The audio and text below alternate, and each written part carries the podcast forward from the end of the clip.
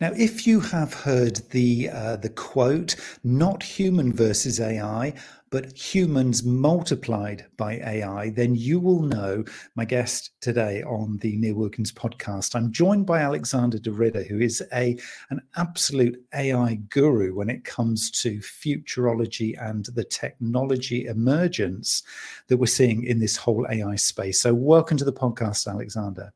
Thank you for having me.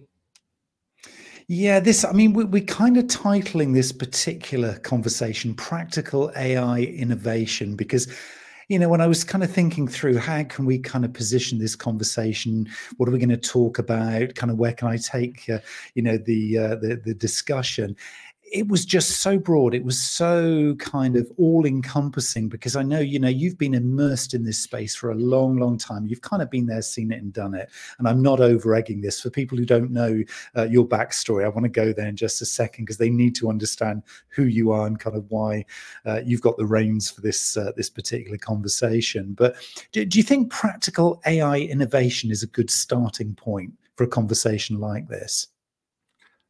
There's a million roads to Rome, so for sure. Yeah, and I think it is, because it needs to be practical, doesn't it? I think a lot of people are, being very philosophical about AI and saying, oh, it's the greatest thing we've ever had for commerce and for society. And then other people are running for cover, running to the hills and trying to avoid it.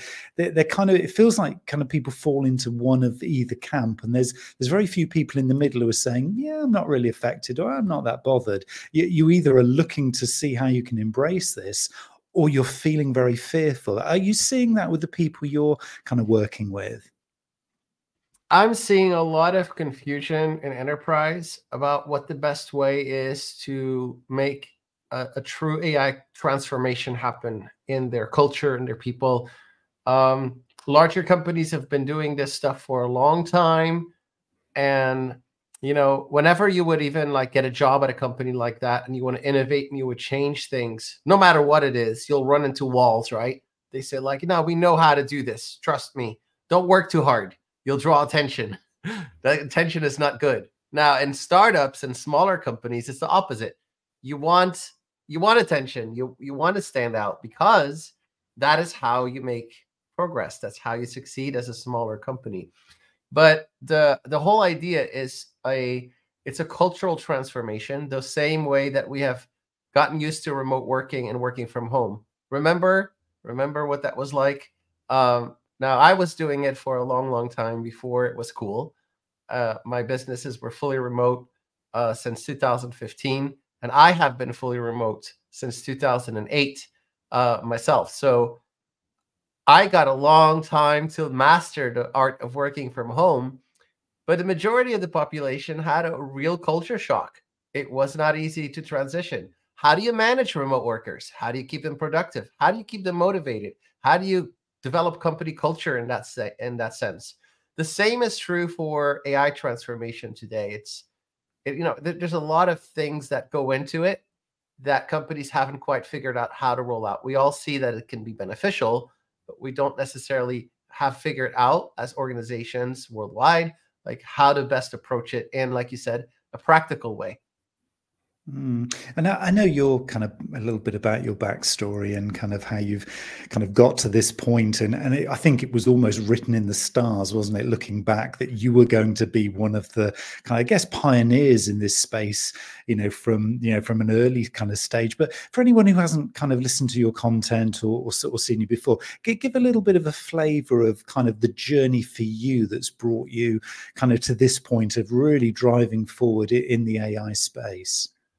So, we can talk for hours about all my wonderful stories of growing up in Belgium and Flanders, and then coming to the United States, and my childhood experiences that led me to become the person I am today, and my interests and so forth. It would be wonderful to have those, be able to tell those stories one day. There's so many. However, for the sake of this podcast, let's maybe just tell a few stories that are really into the AI, really how did I get into AI?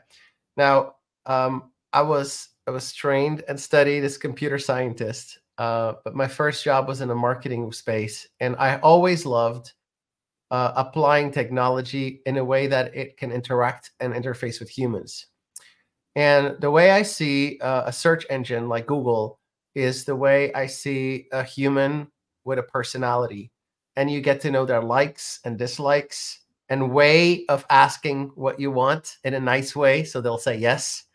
And you need to treat technology as if you would treat a human from a psychological perspective. Even today, the different AI models, they all have different personalities.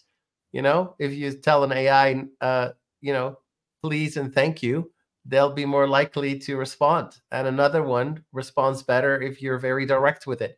So you get to speak their language, and you need to treat them almost like you will treat a human being and knowing how to interact with them. The only way you do that is by interacting with them. You can't go to school about this. You have to experience this firsthand. You need to develop a feeling for that, so to speak. So if you're not already doing that, get busy, get to know your new coworkers, because, they are going to be your coworkers, like it or not, in the future. The same way that remote work has come and is here to stay, these agents are here to stay and be your coworkers. So I always loved how technology can be humanized and deployed at a larger scale. And so my early work was really, did a lot around internet insights. I remember working with this company, Bioniclick, and the entire idea, this was in 2007, 2008, the whole idea was, could you use real-time analytics with JavaScript on a web page to understand the user behavior and then modify how the page behaves and responds to it?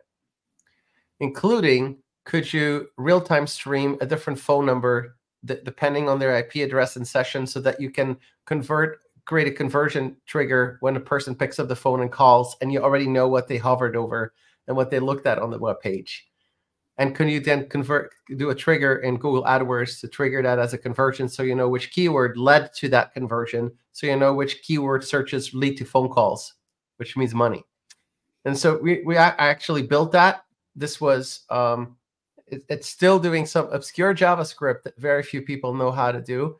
It involved sending server-side JavaScript to the client side and then executing that after sending it over. It's interesting problem. Even today, very few people have done that technique. But you need to see technology as an art form.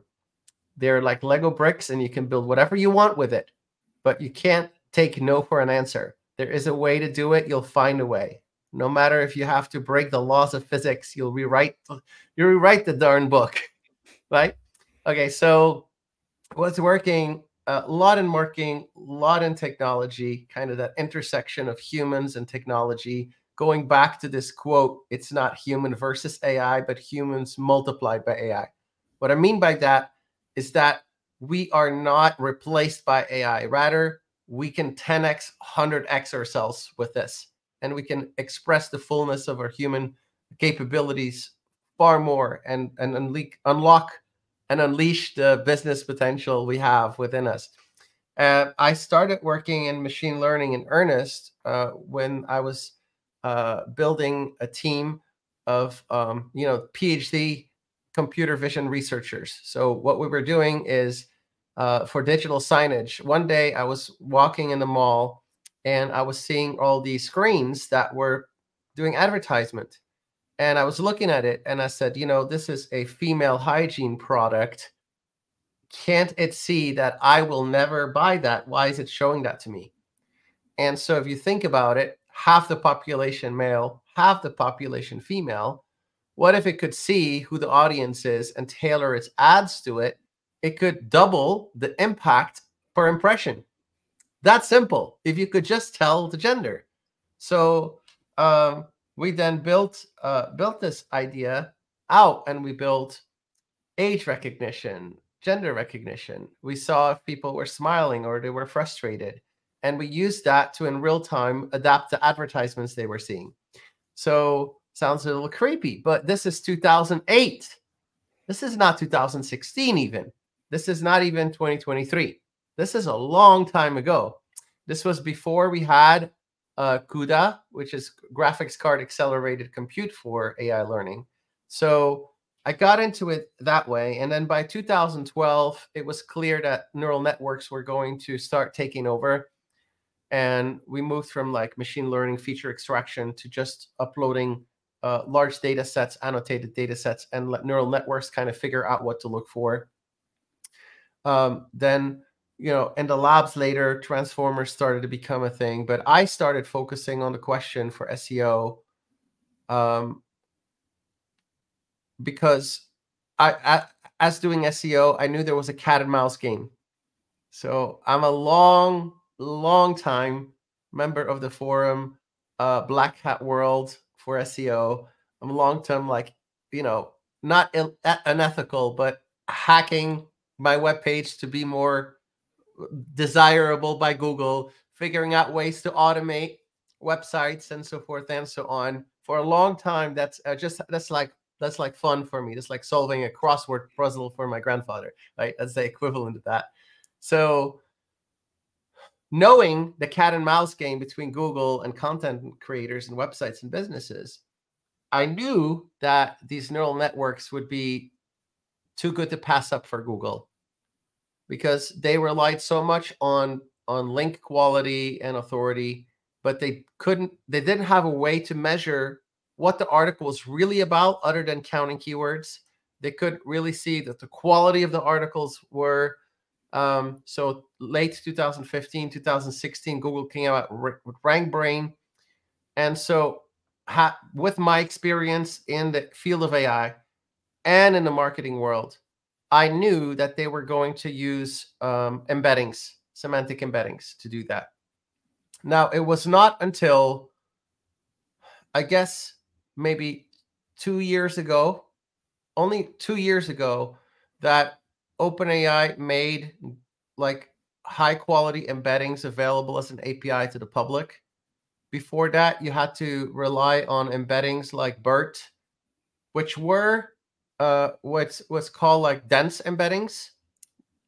And dense embeddings are more slow and more expensive to calculate. So in 2015, I pioneered what is called sparse embeddings. And sparse embeddings for semantic optimization of content. And with that, I was able to predict five times which content would be optimized to be up to five times more likely to rank first page of Google. That's a 5x difference. That is massive. That's night and day. So what that meant in practice is that if you wrote a piece of content, I could run it through the sparse embeddings AI technology and tell you whether or not, from a content perspective, you would beat the top 10. And I could predict five times more accurate whether you'll be top 10 or not. Then after that, we started reverse engineering that process of why you did or did not. And so we built this technology and applied it for like Fortune 100 companies like Toyota. You can go look at 2016. They were pulling in 2.8 million visitors a month. Today, they're pulling in more than 13 million visitors per month. That's an increase of 10 million visitors per month. And so by using technologies like that, right, two marketing problems, we were able to get incredible results for our clients. I mean, it's ridiculous, right? And so we continue to be on that path as my companies. We got two exits under my belt already. I'm currently building Smyth OS, an agent building framework. So kind of democratize this power of bringing that to market. But it's how I got into this. And then, you know, GPT-1 came out. That was like 2019, 2020, started working with transformer models. You know, they were still quite bad back then, but already you could see the potential for it. The biggest revolution that happened this year is the ability of AI to call APIs and functions. That is the single biggest innovation we had this year because this is emergent behavior and it's the equivalent of humans discovering fire or the wheel.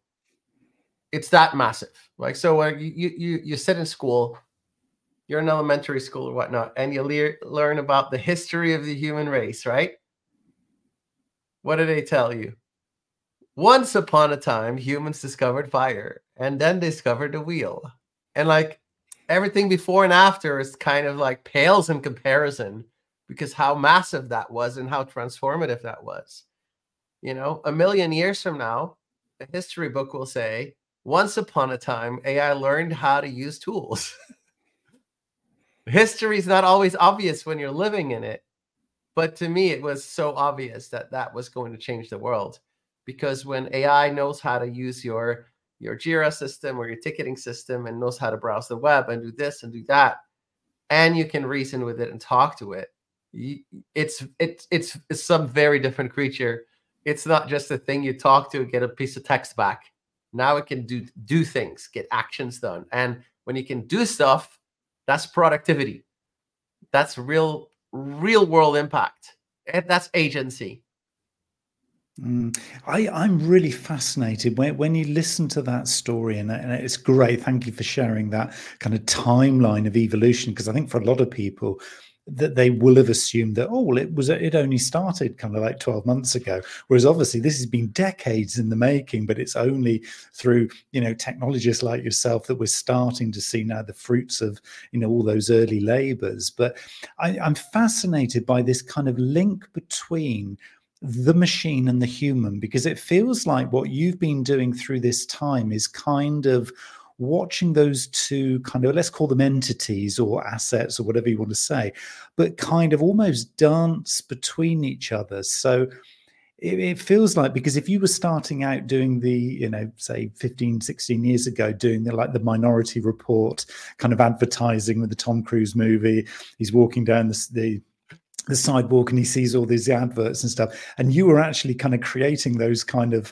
interactions then, that's a very human thing to happen. It's not necessarily based on data sets, is it? That's a human interaction with a technology.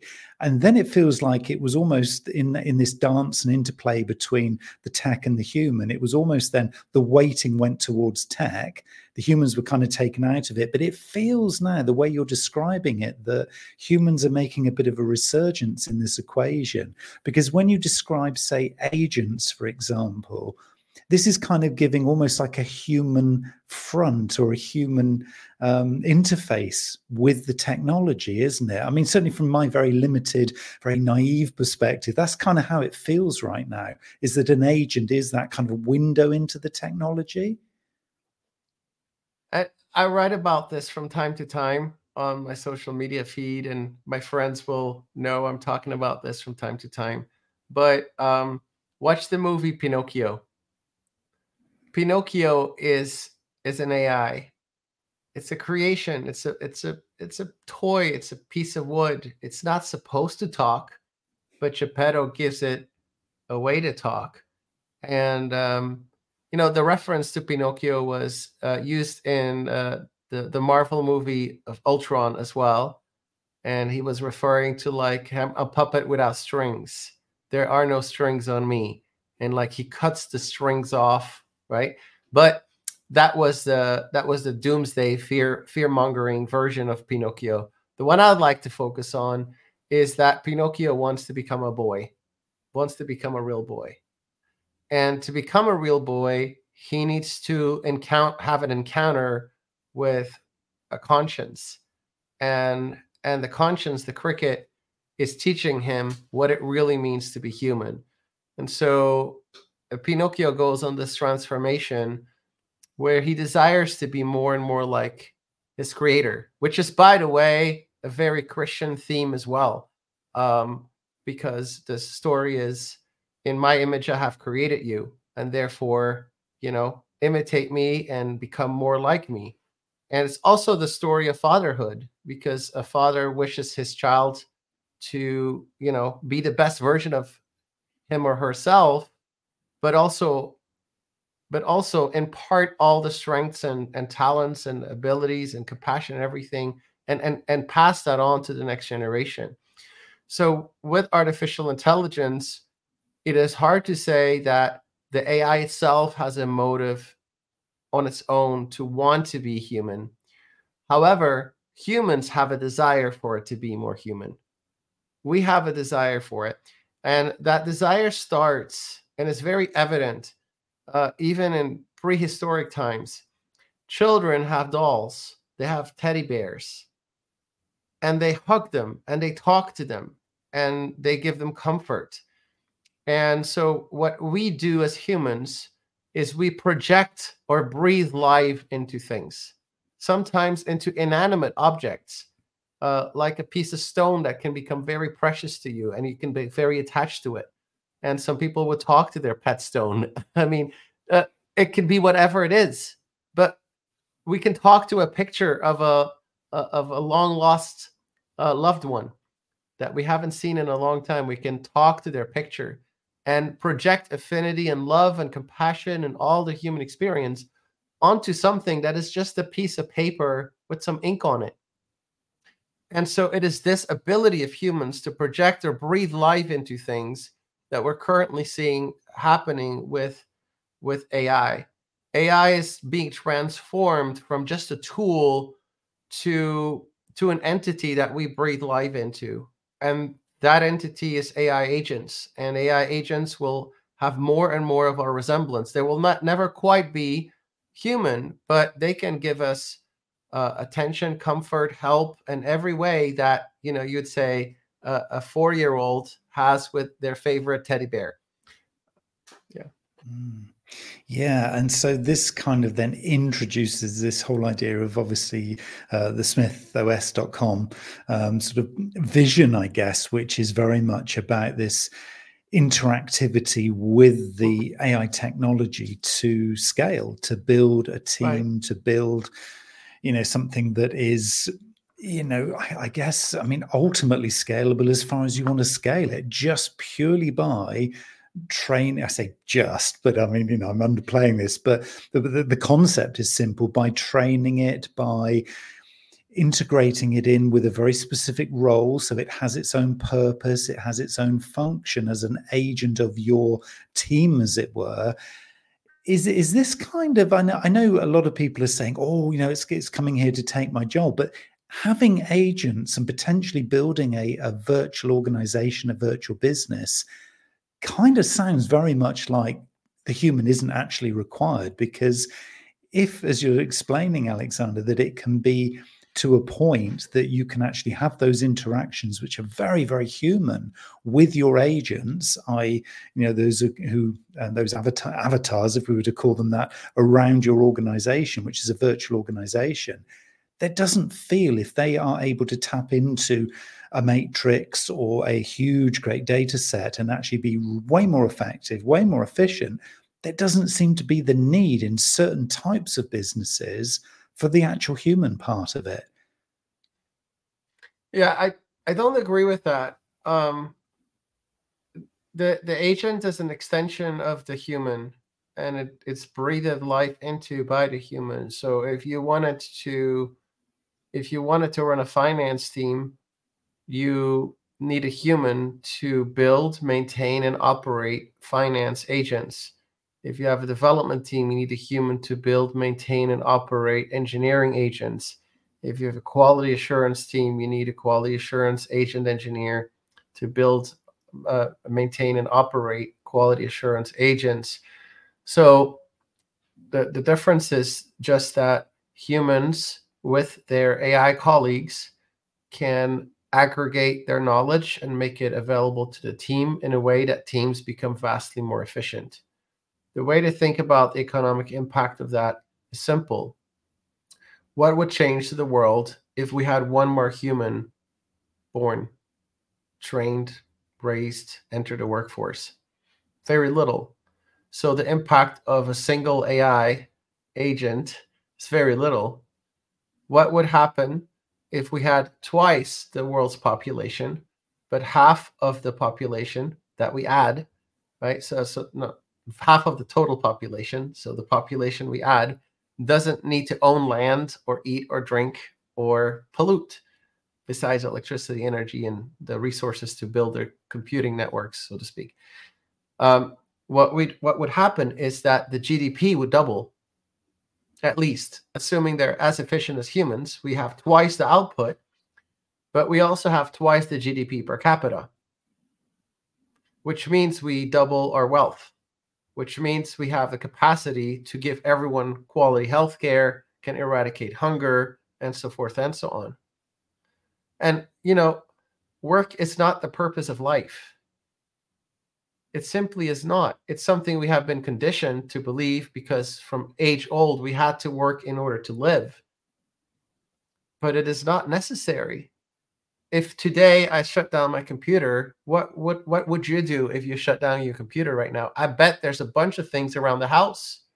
My parents are just retired and they are more busy than ever they've been before. Oh no, I try to get a hold of my parents. It's like, oh, sorry, I got to do this and I have to do that and I have to do that. I'm really busy. And it's like, how did you ever manage to raise children while working? Right? So it is not when we increase the wealth, it does not mean we're going to work any less hard. It just means that we can do other things, things that fulfill us, things that give us purpose. I mean, look at you. You are having a podcast. You're sitting in a beautiful office, a wonderful chair. You have what looks like maybe like a condenser, high-end microphone, right? And you are sitting here talking to someone who is maybe hundreds or thousands of miles apart on a video screen, where then people from all around the world are watching this. 100 years ago, you'd be plowing the field just to survive this winter. And I'm exaggerating timelines, but go back another 100 years. And surely that's true, because 78% of the population was involved in just subsistence farming just to get by. And so it is thanks to the innovations of yesterday that we are able to even sit here and have this conversation today. And if I were to ask you, if you'd rather do this or go and plow the field all day in the burning sun, I know what I'd pick. My life is objectively more fun, more exciting, and better than that, right? So, you know, there's something to say for a simple life, but even those technological innovations would allow me to have a simple life today if I chose to, and I have that freedom to do that, except for one thing: economic slavery. Because I have spent a lot of time thinking about this too. As long as you need to work to pay the bills, you're not truly free. Stop working, can't live. You're only truly free if you have enough passive income to work on the things you really want to work on. And so imagine how many great business ideas have never started because people were too busy just surviving. That is going to change, because with AI agents, we're finally going to go into a world where people with those crazy ideas and those really big dreamers are going to have an opportunity to be the next Elon Musk or Steve Jobs. A small team in the Philippines will be able to start the next giant company we've never heard of or can't even dream of, because now they will have opportunity. This is about equality of access and equality of opportunity. This is why open source AI is so important, to create a global opportunity, not just for the wealthy, but where everyone can benefit from this technology to improve their lives and around them. So being human then is the thing that this is going to enable. So rather than us as humans in business, for example, doing things that actually we add very little value through, because it's processing, it's on, as I describe it often, the hamster wheel. So we're going round and round and round and round. We're processing things where we add very little value because we're not analysing, we're not investigating, we're not innovating, we're not evaluating the outputs of those things. We are just doing. So if the agents then plug into those tasks and they fill those tasks and they do them way more effectively than we can, Is that allowing us then to be more human? So I can then go for the walk around the park. I can jump on my bike and go for a ride. I can actually evaluate the outputs from my agents, and we can kind of sit around this virtual table and say, okay, we've now got a great opportunity to do this. And thank you very much, because whilst I was out riding my bike or walking around the park, you guys, the agents, you guys were processing the numbers. You were doing the big data haul. You were kind of doing those hard yards that, if I was to do it, it would take longer, but I would add very little value doing. This feels about being human. This feels much better. Well, it's not because we don't farm the land. We work less. In some ways, we work more today than we did back then. So it's not about working more or less or adding more or less value. What is value anyway? Is money really, truly value? It's about having freedom. Freedom to make those choices for yourself. Now, nobody ever went to a eulogy, a funeral for Susan and said, Susan was wonderful at PowerPoint presentations. That's not what defines your life. This is what you have to do to get by, what you have to do to live. If you value human life, then get that menial, depressing, repetitive, uninspiring, uncreative, unemotional work out of your life. Work with agents that can help you do that and spend more time on being genius, creative, bold, encouraging, uplifting, and spend time with the people that you love, because that is what is going to define your life more than anything. So do these agents offer the opportunity in any industry, in any function? I'm thinking finance, production, operations, logistics, marketing, sales, even certainly customer service. Every single discipline, is there an opportunity to have an agent or a team of agents in every discipline, or are there certain roles where, I mean, maybe in the C-suite, you know, senior management level, maybe you wouldn't have a managing director. Well, would you have a managing director or a CEO who is an AI? Possibly, yes. Now, I'll be extremely clear. And as I was telling you, when I was working on machine learning, saw neural networks coming out, I knew this was going to have an impact on search engines. And I built and exited two companies on the back of that belief. All right. Have an incredible success based on that. I am betting my entire future now on a new prediction. And that is that agents will be this next transformative force. For SEO, the future means brand agents. You can already see people not having the patience to browse websites to get the answers they want. You need to evolve. Imagine your best salesperson can talk to every customer that visits your website, but not just via Google or your website, but in Siri and Alexa, in Windows Copilot, in all the Meta social network platforms, everywhere, anywhere people are. Your brand is ready to have a personalized one-on-one conversation, quality conversation that leads to conversions with customers. That is the future of marketing. And I will bet my entire career on this. You can come back 5 years from now and say, Alexander, you were a genius, or you can say, Alexander, you were completely wrong. Right? But this will happen. And I am guiding my entire career based on strong convictions. I'm already living that future, and I'm seeing day after day, I see this future materializing. This is not something I even say today. This is something I have been saying for at least on stages and podcasts since March of this year. I have been saying this. And here's how this is going to come about. The agent stores, the GPT store, the Copilot store, it's kind of the new app store. And initially, agents are going to be like, you remember those silly apps on the app store when it first was released, like you can use your your sensors to pretend you're drinking beer. Remember that app? I so remember that. 2008, yeah. 9. You know, the first agents are like that. They might be gimmicks or they might be like toys, but then better and better apps start coming around until we hit that sweet spot of productivity.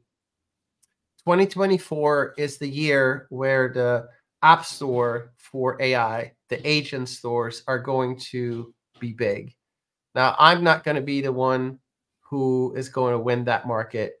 The incumbents, Microsoft, Apple, Amazon, Google, they have too much market share and too much power and too much money to put behind this. They will win this. With it, you will see extinction events happen for websites like Freelancer and Upwork and so forth, as people rather hire Neil Wilkins than some person they don't know from who knows where. And as these agent marketplaces come, the demand for agents will increase, and with it, the demand for creating more capable agents will increase as well. So with SmythOS.com, we've created the operating system to run and create agents that will power these future marketplaces. So well in advance of the thing happening that makes everybody want it, we are the first in the market to create an agent building framework that is enterprise ready. It has scalability, it has security, it's encryption, it has visual workflows. You can program with English. It's drag and drop interface. It deploys to your domain. You build it once and you can deploy it to your website, to your Discord channel, to your Microsoft Team account. It can email in the background. It can operate in the background as an API and do work. All those things. It's called embodiments. You can deploy them wherever you like. Build it once, deploy it everywhere. This is going to change how marketing is done. I think the traditional website, like Web 2.0, is just going to die slow, agonizing death. It is going to happen because search engines are going to reward less and less pages and pages of content that require you to click around, and more websites and domains that provide stellar user experiences, and customers in the market is demanding real-time interactive experiences. And so we're going to see, as the economic value of the website diminishes, economic value of the experience on your domain that you offer will increase. So, for example, now I'm going to skip like a generation and go like to the next stage of this. So, you know, don't call me crazy or dismiss this as futuristic sci-fi. It's just one tick in the clock beyond what I just said. But if I wanted to buy a car, I would maybe go to a dealer now and go and ask them to show me around, or I would go to a website, and if the website is successful, it gets me into a build your own vehicle where I can pick my colors and see what it costs to make a decision, right? Those are like the ways that people buy. Well, 2 ticks in the future, I will put on my virtual reality glasses, and I will not go to the dealer in person, but I will talk to the brand agent for this company. And this brand agent is trained on the best salespeople, ultimate customer service, knowledgeable, helpful. I mean, what Airbnb founders call a 10-star experience. It's like that. It's meticulously designed for helping you derive ultimate customer satisfaction. Every interaction between customers is logged and understood and analyzed afterwards by the marketing team to see if there's gaps in customer intent, knowledge. And so the agent is constantly updated. If one person was not happy or not helped, the agent engineers behind us improve the brand agent right away with the analytics to make sure the next customer who has a similar need gets a good answer.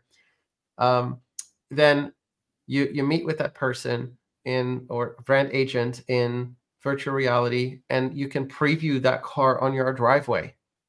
You can sit in a chair and feel the sound and look around in the interior, what it is like to sit in the car. And you can make a purchase decision right there. Like today, you'd have to go to Google, find a website, browse around till the model vehicle, click on build, find how to use that interface. It's not standardized. It's a really prehistoric way to interact with a brand if you think about it, when it could be as seamless as, you know, I want to sell you a printer and I see the different vendors, Epson and HP and Canon, and I see them just standing there and I just have a conversation with them. I say, okay, tell me between you guys, why should I buy your printer? Oh, let me see this. And we're like, okay. And then let's pull in customer reviews. And an agent comes in that's like a neutral third-party review aggregator agent, right? And says, you know, what they're saying is true. Actually, many customers agree. And so your shopping experience is completely different. Now, I know the title of this podcast is Practical AI Innovation. And at this point, you may think like, oh, well, that's far away. How do we begin? How is this practical? I want to do stuff today. So if you're a very small company, you don't have the budgets to innovate and so forth, right? Or build stuff from the ground up. Be on the lookout for these agent marketplaces, because that's where you're going to see people put out helpers and then embrace those helpers, put them in your team when they come. I'm telling you what's going to happen next year. So when that happens, be an early adopter. If you have the opportunity to learn how to build your own brand agent, that means instead of only having a website, put a chat embodiment of your agent on your website so people can also talk to your brand, and capture that analytics and capture those logs to understand what customer experience looks like. With RankBrain type algorithms for Google, the websites that are the best at keeping people engaged and giving them what they want, sell more and get more traffic. With traditional analytics, you do not know why people came, what they typed in, or why they left. The best you can get is a heat map. Useless compared to people actually telling you what they want, and then you either nailing it or flunking it. And you'll have logs to show you that. The sooner you can capture those logs, the better you'll be equipped to win versus your competition and give a better user experience, which will mean more exposure and more sales. These are things you can start today. Then organic marketing is becoming omnichannel. This is already beginning now. What do I mean by that? Have you heard of zero-click search? Zero-click search means that Google keeps more traffic on their homepage and sends less to websites than before. The percentage of zero-click searches in Google is increasing dramatically. It is going to get to a point where already the latest data is around 95% of pages will receive no traffic from search engines, okay? That's going to go to 99.99999%. So other platforms are coming up. TikTok, ChatGPT, they have hundreds of millions of active users. What do I mean by that? What is the consequence? It means that you need to stop thinking about SEO and organic marketing as mono-channel. You have to start looking at it as omni-channel organic. What does that look like? Well, if you have a website, why don't you have a ChatGPT for your brand?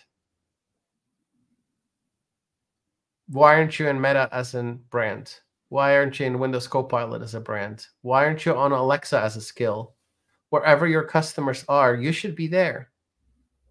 Omni-channel organic.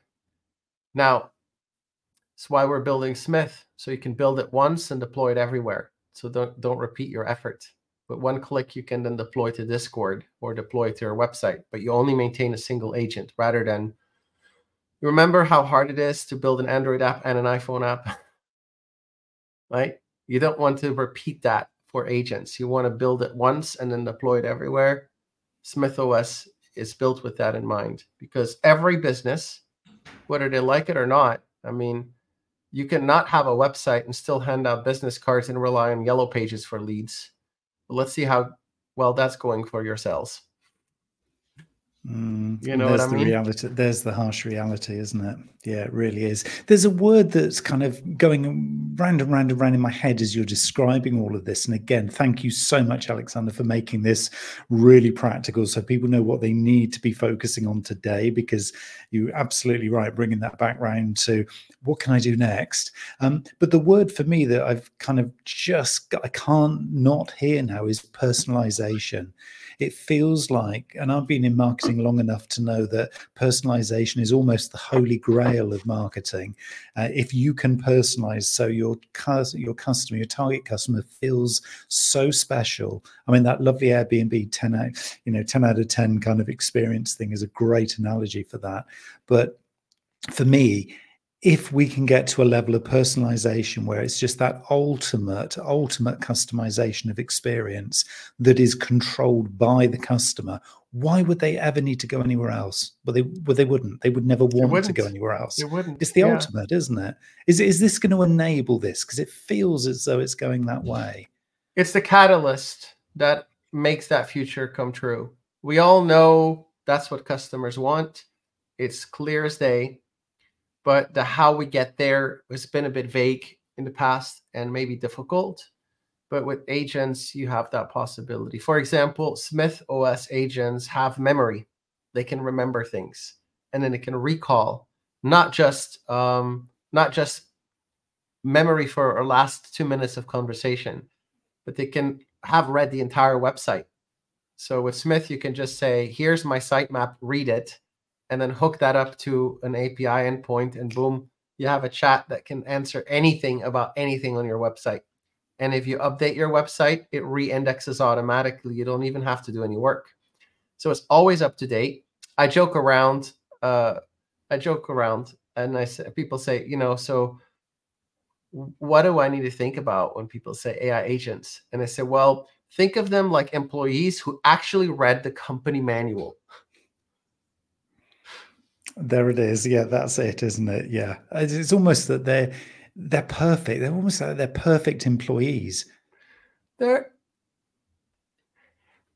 thing we have to keep reiterating, and it's important to reiterate, humans are extremely flexible. In biology, we call this neuroplasticity. It's the same reason why you can see a 2-year-old in a restaurant, not even ready to sit in a chair, but going like this on an iPad, tap, tap, tap, slide, slide, slide, slide. If you had shown that picture to someone who lived in the 1950s and said, this is an actual human, it's not some alien from another planet, they'd be like, wow, what is going on here? Neuroplasticity. Humans are extremely adaptable and extremely malleable, and we adapt to new realities. Humans have an incredibly valuable role to play in this, and it will be a dance between technology and humans. Going back to this quote, it is humans multiplied by AI. AI is no different at the end. Even it can be a very, very smart hammer, but it is still a hammer. It is still something we create and breathe life into, and we can make it do good and evil. We can put it to productivity or use it for wasteful activities, right? So if hypothetically somebody were to use AI to replace their life partner, right, it would not give them children, but is that the best way to use it? Now, you could use it for that, but is that the best way to use it? Right? Technology is as such, your country can ban weapons, but people can still find a way to hurt other people with other objects. If your intention is to use it for good, you will use it for good. And so it's the same with this technology. Humans have incredible value to add, and at the same time, a responsibility, as with everything in life. I mean, I don't know if you have children, but mine are not yet old enough to drive a vehicle. But think about the gravity of responsibility of being behind a steering wheel. you could murder or kill a person if you do not pay attention, if you are on your phone or you're distracted. You could hit a child, and imagine living with the consequences of that. Just for a second of glancing at your phone, you could be a murderer. Manslaughter. It's a terrible thing. Being behind a vehicle is an incredible responsibility, right? Same is true for every technology, right? So using AI is a privilege, like driving a motor car, but it also comes with great responsibility. And so it's one of my favorite quotes from the Spider-Man movies. Peter Parker, with great power comes great responsibility, right? This is us now. We're all superheroes. AI gives us superpower. How are you going to use your superpower? And there's your question, audience. No matter what role you have, no matter where you are on the journey of exploring and uncovering the opportunity of AI, Alexander's just given you the challenge. Are you really willing to take this mission? Are you willing to go for it? I want to point people in the direction of your website, because there is just so much rich content on there in terms of helping people to understand the basic kind of premise of the AI agent. And I think certainly the videos that are on the homepage on your site, I think can take just that level of understanding of what you've been describing here to the next level, so people can really get a grasp of the opportunity as to how it translates to them. So should we be pushing them in the show notes to your website, and should they be following you on LinkedIn? Are there any other kind of places you'd like them to go to keep in touch with you? Yeah, it's the earth round.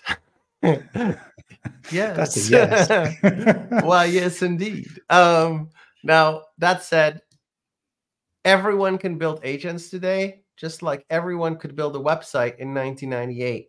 But it was not until WordPress came around that everyone could truly have a website. You know what I mean? So what we're trying to do with Smyth OS is we're trying to be like that. But in the initial market, we have to pick our attention, where we go our attention. And currently, as a platform, we're focused on helping larger companies and larger agencies to solve problems for enterprise. And as that grows, I think our technology will become more and more accessible to more and more people. In the meantime, it is good for you. I will just tell you this. I already have ranking factors for brand agents for the future search engines. I also already have the qualifications you need to become a great agent engineer in the future. You want to hear them? Because you can work on it right now. Even before you build agents, you can start becoming qualified to later build agents when this technology becomes available. There are three things. The first one is you need to be a good prompt engineer, but not because your boss told you to take a course, because you love tinkering. And without anyone telling you, you're already trying the different languages and love languages of the different AI models. You know how to make them do what you want to do. English is the hottest new programming language. So you need to master your language. You need to learn how to communicate with AI. Prompt engineering is number one. Number two, it really, really helps if you know how to call an API. It's not complex, but experience helps a ton. It helps if you know the basics of programming. I'm not saying learn Java or C#. I'm saying know what a loop is. Know what a variable is. Know what an if-then-else statement or condition is. Learn to think a little bit in terms of programming. If you don't have any experience, MIT has a programming language called Scratch, which is visual, and you can drag and drop blocks. It may seem like it's a toy for children, but I have 5-year-old kids I know who can do this. So you can do this too. That's skill number two. And skill number three is be good at something. whatever it is, because the people that are most qualified to build the agents in your domain are going to be people who are good at something in that domain. And what you're good at is not what I'm good at. And it's not what Neil is good at, right? So be good at something, right? And so those are the three skills you can do. You can apply today yourself. Apply yourself today in those three areas in your regular job. And you are going to be ready to be an amazing agent engineer down the line, the most valuable member on any team, the most desirable recruit or hire a company can make if you have those skills.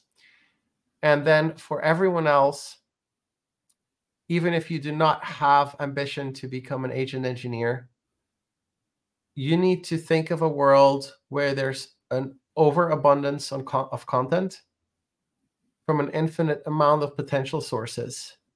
And you need to ask yourself the question, why should they pick me? Why? If you fall in the trap of letting AI write your content, you are signing up to be generic because everyone can do that now. You need to stand out.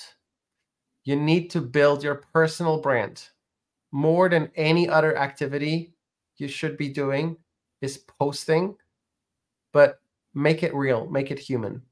Don't use shortcuts. Don't use AI templates. The best way to build your personal brand is create a short video right now and post it where people can see your face, can hear you talk, and can get to know who you are. And do that frequently, regularly. The secret to content is not just velocity, it's consistency. Do that on a consistent basis, and you will have a personal brand. That ensures that as content continues to flood the internet, generic AI-written content that will kill the internet as you know it and unleash the next chapter. But as that happens, you will continue to have a voice because you will have built a personal brand. And those are the accounts that will be rewarded by these websites as they are facing content moderation challenges in light of an overflooding of cheap, generic, AI-generated content. They're going to value people who have a personal brand. So if you want to be relevant 2 years from now and quote unquote exist, if a tree falls in a forest and no one's there to see it, did it really fall? If you post it on social media and nobody read it, were you really doing content marketing? Mm-hmm. To prevent that from happening, you need to get to work today and build your personal brand. And that is as practical as I can make it. And that, everybody, is practical AI innovation. Alexander De Ridder, thank you so much for your wisdom, energy, guidance, and sage advice today. It has been an absolute pleasure. Thank you.